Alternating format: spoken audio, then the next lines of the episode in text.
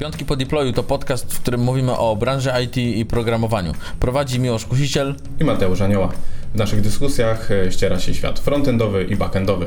Możecie nas słuchać co drugi piątek na Spotify, SoundCloudzie i Apple Podcast, a oglądać możecie na YouTubie.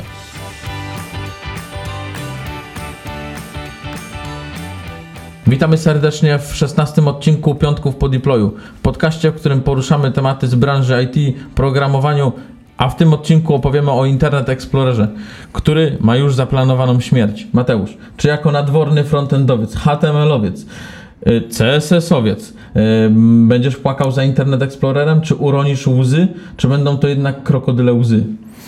Ani trochę. Myślę, że nikt nie będzie żałował Internet Explorera. Wszyscy ci, którzy jeszcze go muszą wspierać lub do niedawna musieli wspierać, to szczerze współczuję. Mam nadzieję, że ich życie się od teraz odmieni. Zmieni się. Myślisz, że byli frontendowcy, którzy specjalizowali się w ogóle w podejściu do Internet Explorera? W ogóle może wyjaśnijmy, dlaczego w ogóle o, o tym mówimy, bo Internet Explorer będzie uśmiercony. Tak, będzie mhm. tylko już Edge, który jest oparty o Chromium. No i co, co, o co tu chodzi z tym wszystkim? Bo ja jako backendowiec w ogóle tego nie rozumiem. Dla mnie to jest w ogóle obce, chociaż coś tam na ten temat wiem. Myślę, że jeszcze za czasów, jak tworzyłeś również templatki backendowe, to również musiałeś trochę potestować na starych Internet Explorerach. No i jakby historia jest, myślę, że ogólnie wszystkim znana, czyli na Internet Explorer wszystko działało inaczej. To nawet może nie chodzi o to, że nie działało, chociaż czasem też nie działało, tylko zawsze musiało działać inaczej. Tak, tam nawet z tego co pamiętam position absolute nie działał jak absolute, tylko jakiś relative trzeba było zmieniać i, i tak dalej, ale to już się odnoszę do mojego jakże bogatego doświadczenia frontendowego yy, i o którym chciałbym na pewno zapomnieć. No, myślę, że I E jedenaście, które jeszcze teraz było wspierane, nie jest aż takie złe, tam już powiedzmy sporo działało, dużo trudniej było z, no, z dziewiątką, tak naprawdę dziesiątka nie była chyba aż tak popularna, no, a potem wcześniej jeszcze no to, to była szóstka, tego już od dawna. Szóstka to jest mój faworyt, Mateusz, faworyt, to jest mój no. faworyt. Ja pamiętam moje zadanie testowe jedenaście lat temu, które robiłem tutaj w Meric Studio, miałem do, za zadanie do pocięcia stronę i jednym z wymagań było, żeby działała na I E sześć. Żeby się nie rozwalała. Problem był taki, że tam menu miałem zrobić takie rozwijane, które oczywiście było wszędzie wciskane w każdym, w każdym projekcie. No i co? I udało mi się w sumie to chyba zrobić, tylko pamiętam, że potem jak zrobiłem jeszcze jakąś inną zmianę, to już przestało działać, a najgorzej, że jeszcze było I E siedem, które też trzeba było wspierać, a jak zrobiłeś, że działało na I E sześć, to nie działało na I E siedem, a już nie wspomnę o w ogóle Chromie i Firefoxie, i chyba takie to były przeglądarki, więcej chyba nie było trzeba testować. Może Safari jeszcze, tak, Safari. A to już wtedy musiałeś robić wersje mobilne, czy to jeszcze nie były te czasy? Nie, nie, nie, nie. Responsywności to nie, to w ogóle okay. nie, nie te czasy jeszcze, Mateusz. Ten y, rok mobile dopiero był za dziesięć lat.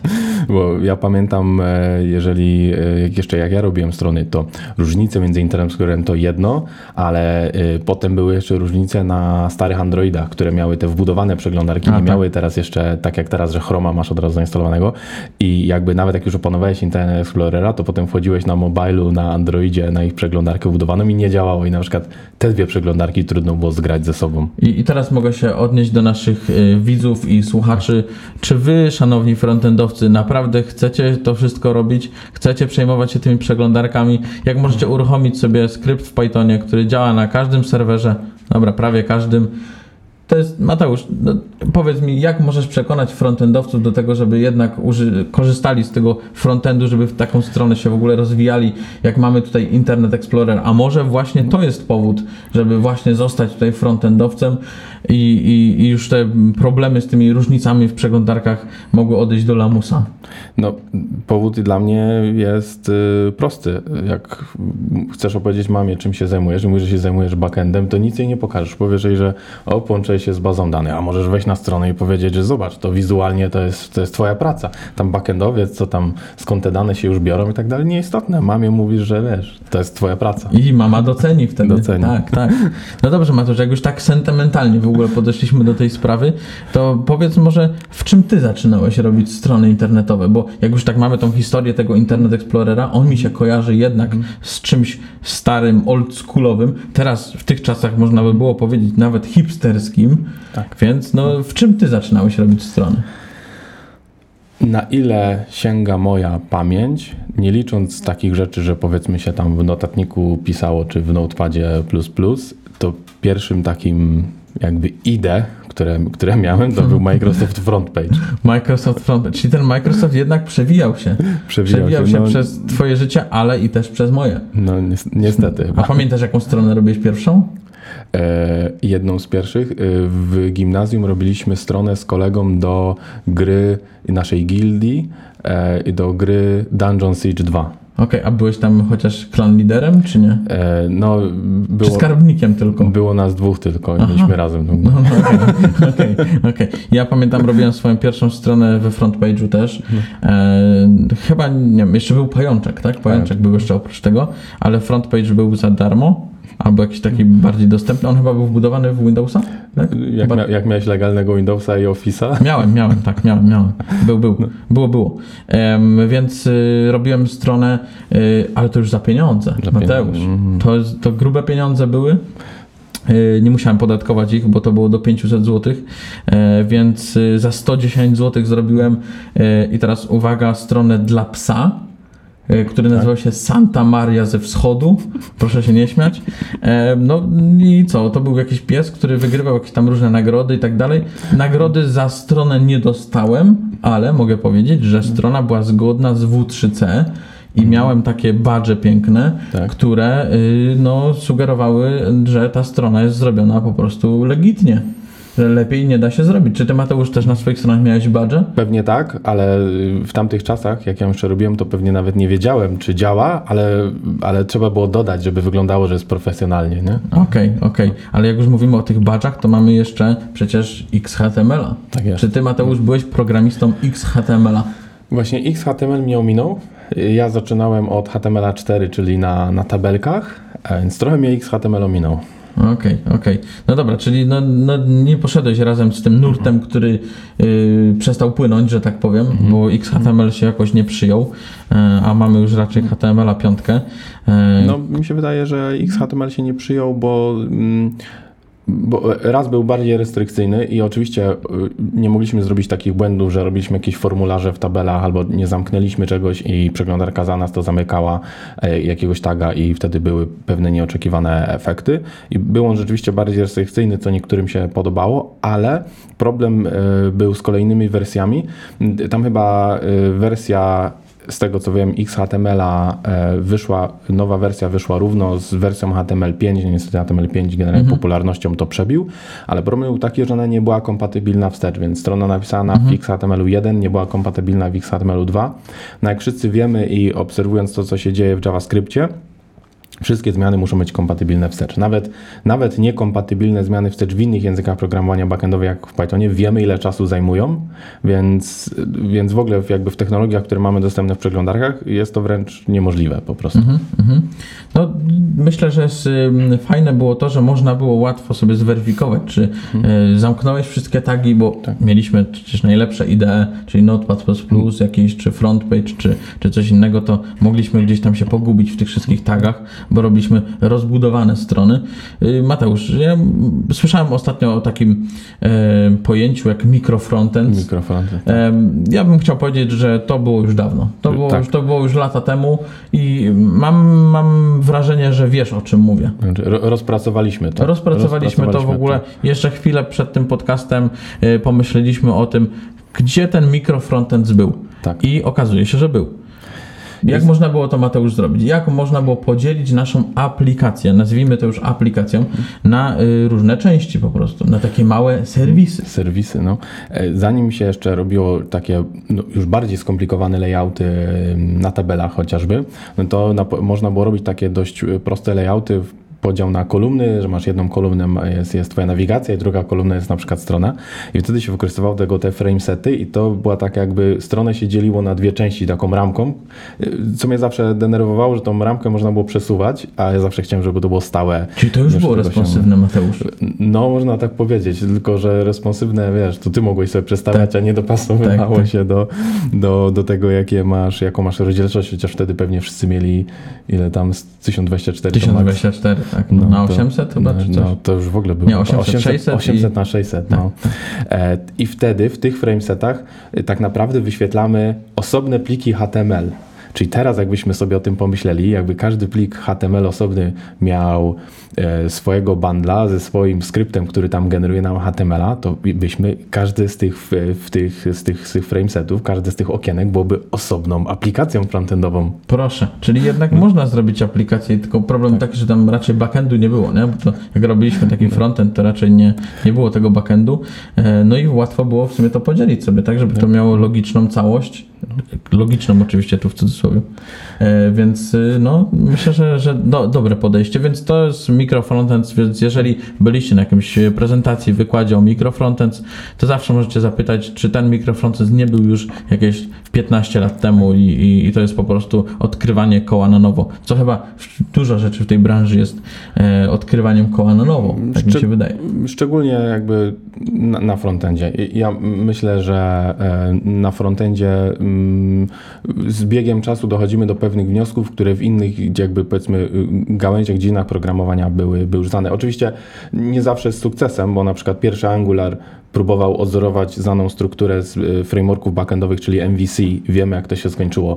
Jakby już teraz nowy Angular i, i inne frameworki zupełnie z tego zrezygnowały. Nie? Myślę, myślę, że moglibyśmy otworzyć jakąś poradnię dla frontendowców, którzy używali Angulara jedynki i chcą o tym już dawno, dawno zapomnieć, tak jak o naszym wspomnianym Internet Explorerze. No i ja, ja przy okazji też chciałbym zapomnieć o Ioniku na Angularze jedynce. To już w ogóle było takie kombo nie do pobicia, że tak powiem. No okej, okay, okej. Okay. Mateusz, powiedz, jak można sobie radzić, można było sobie radzić z takim I E, skoro robiłeś jedną rzecz, ona hmm. działała w inny sposób, na innej przeglądarce, a jeszcze inaczej na kolejnej przeglądarce, czy innej wersji tej przeglądarki. Kiedyś przede wszystkim jQuery było niezastąpione. Jakby każdy to używał i to było start. Pierwsza, na, pierwsza... Nadal w moim sercu, Mateusz. Jest, jQuery U I. J... Dokładnie. Mam no. chyba na LinkedInie. Podbiłem jeszcze. Ci na LinkedInie jQuery dzięki, U I. Dzięki. Ale wy nie podbijajcie. E, więc jQuery to była pierwsza rzecz, którą się robiło. W ogóle czysta strona, pierwsze co robisz, dodajesz paczkę z jQuery i jakby w ogóle nikt nie pytał o to, nie? I jakby to, to była pierwsza rzecz, która już gdzieś nam ułatwiała troszeczkę to A P I przeglądarek, e, JavaScriptu ujednolicała. Było coś takiego jeszcze jak chyba Modernizer, mhm. że wybierało się jakie feature'y chce się sprawdzić, czy one działają na przeglądarce i wtedy można było robić, że jeśli działa, jeśli nie, to to i tamto. Okej, okay, ale to jest coś, co taki generalny generator był, tak? I on chyba generował nam kilka tych różnych rzeczy i też w JavaScripcie coś takiego jest, on tak? Albo to... dawał taki obiekt w JavaScripcie, gdzie mogliśmy to sprawdzić, albo on chyba na body w H T M L u dodawał klasy. A, okay. I po tych klasach można było wtedy też sprawdzić. Okay. Jeżeli w C S S ie chciałeś coś zrobić, że w C S S ie, jeżeli jest dana klasa, mhm. czyli dana, dana, dana funkcjonalność jest i działa, no to ma tam coś zastosować. Mhm. Um, no tak naprawdę nadal to się stosuje, ale wtedy to było super ważne, czyli normalize albo reset C S S owy, żeby wszystkie style pomiędzy przeglądarkami. O tak, mieliśmy przecież firmowy nawet reset chyba C S S owy. Tak, tak, tak. By, by, był taki zestaw jakby pewnych reguł C S S owych, którymi mi też trzeba było je zawsze dodać. Mhm, mhm. No, czyli tak naprawdę to wszystko z tym I E sprowadza się do większości do tego C S S a, że ten C S S był źle interpretowany po prostu, nie? Ja pamiętam, mhm. że były jeszcze jakieś takie różne metody, żeby coś zadziałało na I E, a nie zadziałało na innych, to na przykład trzeba było dodać gdzieś tam podkreślnik albo z jakimś slashem gdzieś mm. dodać i tak dalej, co przez inne przeglądarki by było interpretowane było błędnie, a, a tutaj y, zadziałało na przykład. Tak, nie? Bo było coś takiego rzeczywiście, że to, że to I E to traktowało jako komentarz, czy inne przeglądarki traktowały tak, to jako tak. komentarz, a I E to obsługiwało, było, było rzeczywiście mm-hmm, coś mm-hmm. takiego. Znaczy no, tak jak mówisz, bo z JavaScriptem, jeżeli były jakieś różnice, no to tu mieliśmy to jQuery, mieliśmy tego Modernizera, mogliśmy to sprawdzić i jakoś szło. A właśnie największy problem był z C S S em, bo z C S S em to była tak naprawdę metoda prób i błędów i wpisywałeś różne wartości, odpalałeś na różnych przeglądarkach, patrzyłeś, zgadza się lub nie zgadza, nie zgadza się, no to jeszcze raz, nie? I jak jakby ciężko było znaleźć tutaj racjonalne rozwiązanie tak. na to, po prostu trzeba było próbować, aż się trafi. Mhm. W ogóle ten C S S chyba sprawia do dzisiaj problemy frontendowcom, bo jak nieraz rozmawiam z osobami, akurat z backendu, które mówią, że gdzieś tam liznęły sobie tego frontendu, to mówią, ale nie C S S, nie. że C S S to nie. I dlaczego tak, Mateusz, jest? No wytłumaczcie proszę tutaj przed wszystkimi no, widzami, bo mamy coraz słuchaczami. Więcej Dobrze. słuchaczami i widzami. Dobrze. Dlaczego ten C S S jednak jest tą kulą u nogi, tym takim kolejnym Internet Explorerem w tej technologii? Może najpierw powiem tak. Myślę, że już coraz mniej z najnowszymi narzędziami i jakby sposobami sterowania, które możemy sobie połączyć z frameworkami, które nam to usprawniają, To, to już wygląda trochę inaczej. Wydaje mi się, że wynika to troszkę z tego, co wspomniałem wcześniej, czyli jako programiści szukamy pewnych schematów, rozwiązań, jakby analizujemy dane, tak, analizujemy, co się dzieje i chcemy znaleźć jakieś rozwiązanie, gdzie w C S S-ie No, no nie ma takiej reguły. W C S S-ie, okej, okay, jasne, jeżeli wszystko działa, no to możesz tak pomyśleć, że tu zrobię to, tu zrobię tamto, wynikowo tak, tak to działa, ale no niestety te błędy właśnie nie polegały na logicznym rozwiązaniu i myślę, mhm. że to było bardzo, no to było bardzo frustrujące. A druga rzecz jest taka, że no jednak to zahacza znowu o te umiejętności bardziej takie wizualne. I teraz z frontendowcami to, to też jest trochę tak, że jeżeli dostajesz design, dostajesz makiety, to, to, to fajniej się pracuje, odwzorowujesz sobie to i tak dalej. Tylko większość frontendowców zawsze mówi, że jeżeli robią sobie swoją stronę i, i stwierdzą, no dobra, po co mi design, przecież wezmę sobie jakąś gotową bibliotekę komponentów i z niej coś poskładam, no i nagle przychodzi co do czego i oni wiedzą, jak to technicznie zrobić, tylko nie potrafią tego U X-owo poskładać. Tak, nie? Tak. Ja myślę w ogóle, Mateusz, że my byliśmy o krok od, że tak powiem brzydko, pozbycia się frontendowców, bo przecież w Photoshopie była taka opcja eksportu yy, do H T M L a.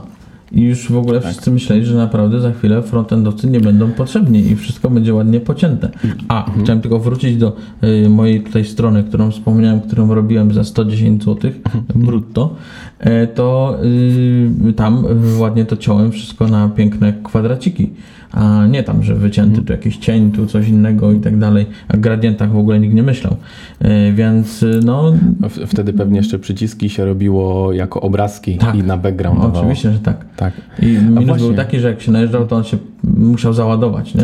Wtedy tak. jeszcze nie było tej opcji, żeby tam podmieniać go albo zrobić sprite'y.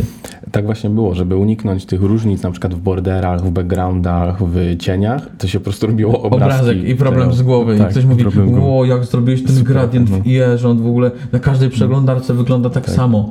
No i proszę, a tu proszę, obrazek, obrazek był, nie?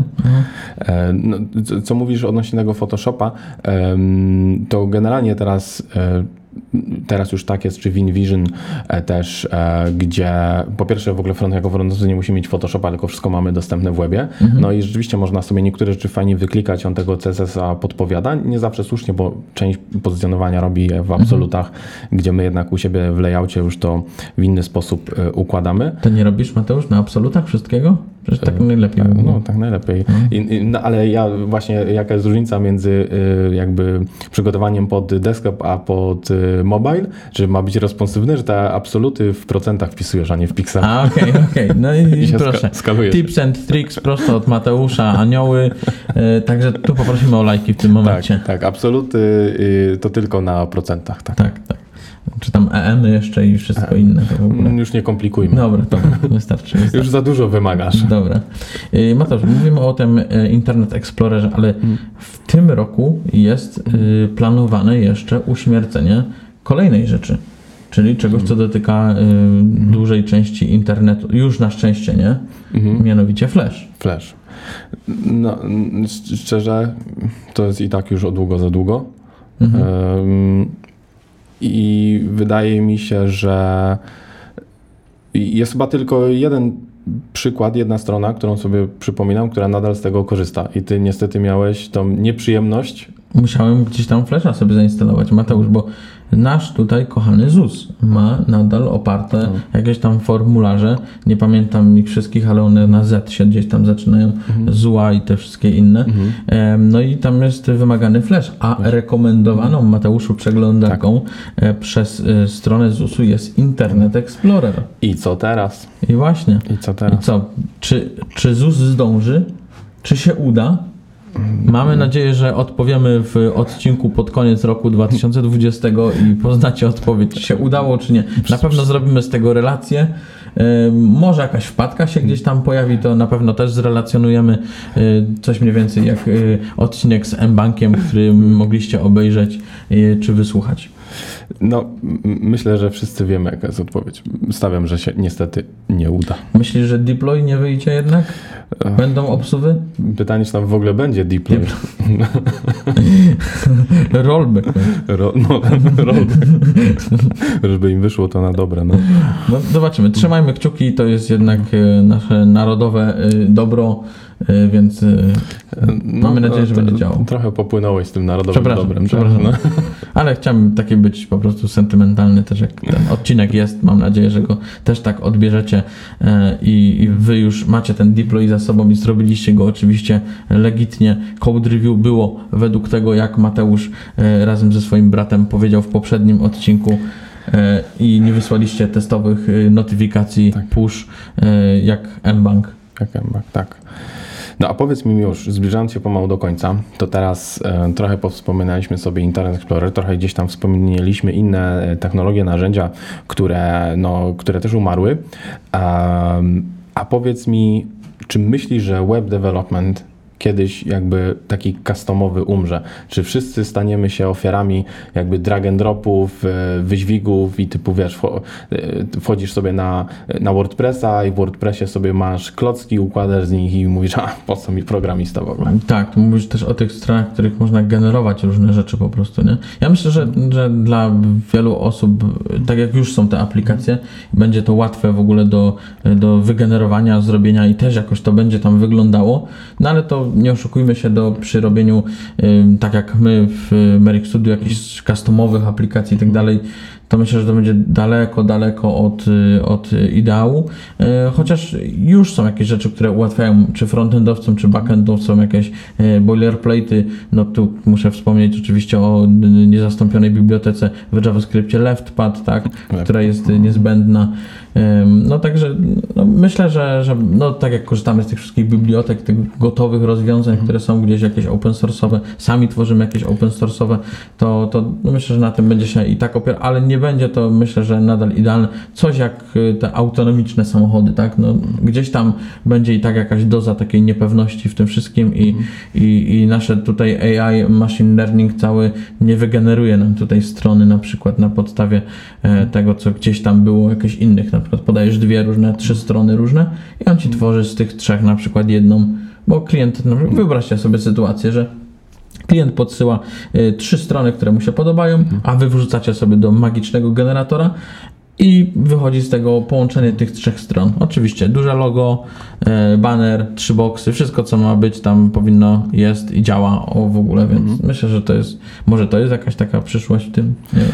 No wiem, że tu cały czas mówię o tych frontendowcach, bo w backendzie ma to już nie da się takich rzeczy zrobić. To jest jednak potrzebna ludzka ręka, Yy, tudzież dwie... Tam już jest wszystko i tak zautomatyzowane. Przecież jako frontendowiec pi- ja piszę swój kod, robię commita, puszczam go i przecież tam się wszystko samo dzieje. Za, ch- za chwilę, za chwilę pod, pod danym U R L-em swego feature brancha odświeżam i, i działa. A Mateusz, to wszystko jest tylko dzięki temu, jak my mamy zautomatyzowane środowisko testowe po prostu, że to feature branch, subdomena, wszystko śmiga i tak dalej. No, no tak, ale to Mateusz, wszystko jest zasługa czy backendowca, czy DevOpsa, tak? Bo tutaj też mamy kolejną e, osobę, ale też w ogóle nie wspomnieliśmy, Mateusz, bo my mówimy o tutaj frontendowcach, że oni się będą cieszyć, że tego Internet Explorera nie będzie, ale jest jeszcze jedna część no. y, osób w tej branży, która będzie się cieszyła, a mianowicie testerzy. Dla testerów myślę, że to będzie po prostu kamień z serca, no. Myślę, że tak, a, a szczególnie y, konieczność posiadania y, maszyn wirtualnych, na których był tak. stary, stary Windows i stary Internet Explorer. Tak, tak, tak, było, było. No dobrze, no Mateusz, to co? Powiedzieliśmy trochę o przeszłości, powiedzieliśmy o tym, co było, powiedzieliśmy o tym, czego już nie będzie. Um, wiemy, wiecie już, jak robiliśmy z Mateuszem strony internetowe i naprawdę y, teraz się to mocno zmieniło, jak się domyślacie. E, więc y, mam nadzieję, że wy też mieliście okazję, żeby spróbować swoich sił, czy we FrontPage'u, czy w Pajączku. Pajączek to już, to już było porządne, solidna idea. Tak, a Pajączek żyje jeszcze cały czas. Żyje jeszcze Pajączek? Tak, żyje i gdzieś, gdzieś czytałem, że ostatnio um, nawet dodają wsparcie dla Androida. Ale jak do Androida? No, że będziesz mógł... Zamiast... Pajączka uruchomić na Androidzie? Nie. Może, że będziesz mógł aplikację pod Androida pisać w Pajączku, że bardziej alternatywą nie. dla Android nie. Studio. Nie. Tak, tak. Nie, tak. Zatrzymajcie tą karuzelę śmiechu, naprawdę. To już wystarczy. Już mieliśmy Ionica, już PhoneGapy, wszystkie inne. Nie, nie ale już... to będziesz mógł, wiesz, tą Javę czy Kotlina pisać w Pajączku. A, a okej, okay. no. dobra. No to ciekawe. Ciekawe podejście. Może kiedyś się przekonam, żeby sprawdzić. Tak. A to jest płatne w ogóle, czy za darmo, czy jak to wygląda? Dobre pytanie. Właśnie jakiś czas temu trafiłem artykuł, który mi przypomniał w ogóle o Pajączku i właśnie który wspominał trochę historię, coś tam działo, jak wygląda aktualna wersja. Chyba jest płatna, szczerze. A też żebyśmy w ogóle wyjaśnili, bo chodzi o Pajączka, czyli to narzędzie, którym możecie pisać stronę, a nie o szelki z mango, tak? Żebyście no, się nie garbili. Żeby pikały. No, więc, ale może to w sumie mogło być dobre, Mateusz, w ogóle połączenie. Wyobraź sobie no. aplikację Pajączek, tak? I do tego dostajesz szelki, żebyś się w ogóle nie garbił, jako I, deweloper. I wszystko ci przywozi do domu Klaudiusz z Big Brothera. Na przykład, no. Kurczę, no naprawdę, myślę, że to jest bardzo, bardzo w ogóle dobry pomysł.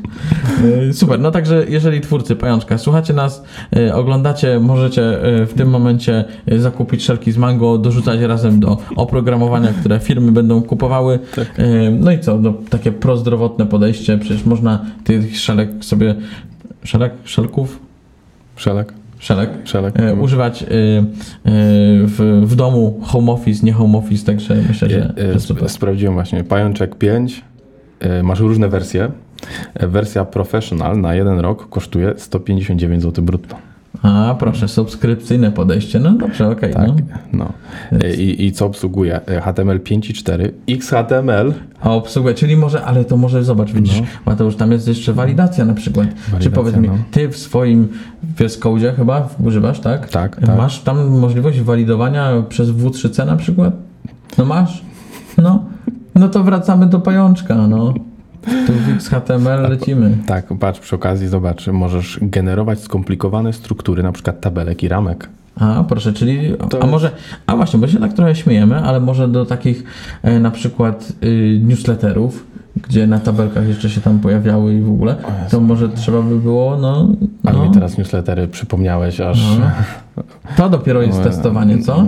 No. Jak Mateusz testować newslettery, powiedz? Nie testowałem. Jak nie testowałem? A ja widzisz, testowałem, no. Skrypcik w Pythonie, tak, był. Yy, I no. sobie tam odpalałem na tym, wysyłało ja się ładnie. Startowałem te różne usługi, które, które dostarczają newslettery, które obsługują newslettery. One często mają swój taki framework czy boilerplate, mhm. w którym się pisało i jakby w ogóle najlepiej było od tego zacząć. I tam była jakaś baza i właściwie to najbezpieczniej było podmienić tekst, może jedno mhm. zdjęcie i nie ruszać więcej. Ja, ja muszę przyznać, że ja testowałem w Outlooku. No, no. Jak odpalałem ten plik, ale różnica była taka, że jak odpalałeś ten plik offline, taki gdzie był ten H T M L, mhm. e, chociaż można było jeszcze w Wordzie otworzyć, mhm. to też w ogóle był jakiś sposób, e, no i można było zrobić to w taki sposób, że różnica była taka, że jak otwierałeś offline, to wyglądało w jeden sposób, a jak już miałeś online mhm. wersję, to wyglądało jeszcze inaczej, więc nie do końca to tak działało, ale jakoś tam no. powiedzmy, że mniej więcej pasowało. To, to też jest w ogóle jakaś kolejna historia, testowanie newsletterów tam, czy kiedyś, czy, czy teraz. Teraz już jest dużo, dużo łatwiej, więc wszystko już jest przygotowane. No to słuchaj, jeszcze na koniec chcielibyśmy wspomnieć o naszym wydarzeniu online'owym, czyli trzeciego września będziemy mieć kolejną edycję naszego fronta, Front Radaru i będzie to tym razem edycja online. I e, jakby zapraszamy wszystkich, fajnie byłoby e, was zobaczyć, chociażby online'owo po, po takim czasie. E, jest wydarzenie na Facebooku, możecie się również e, zarejestrować, dostaniecie linki bezpośrednio do streama. E, I w, w tej edycji Front Radaru porozmawiamy sobie o Deno, czyli czy, jest, czy Deno jest następcą Node.jsa. To jest bardzo ciekawy okay. temat.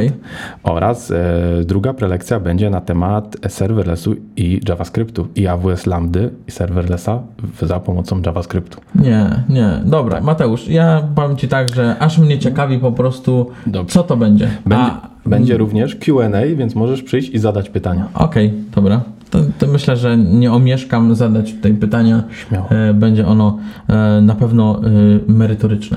Tak jest. Zapraszamy wszystkich trzeciego września.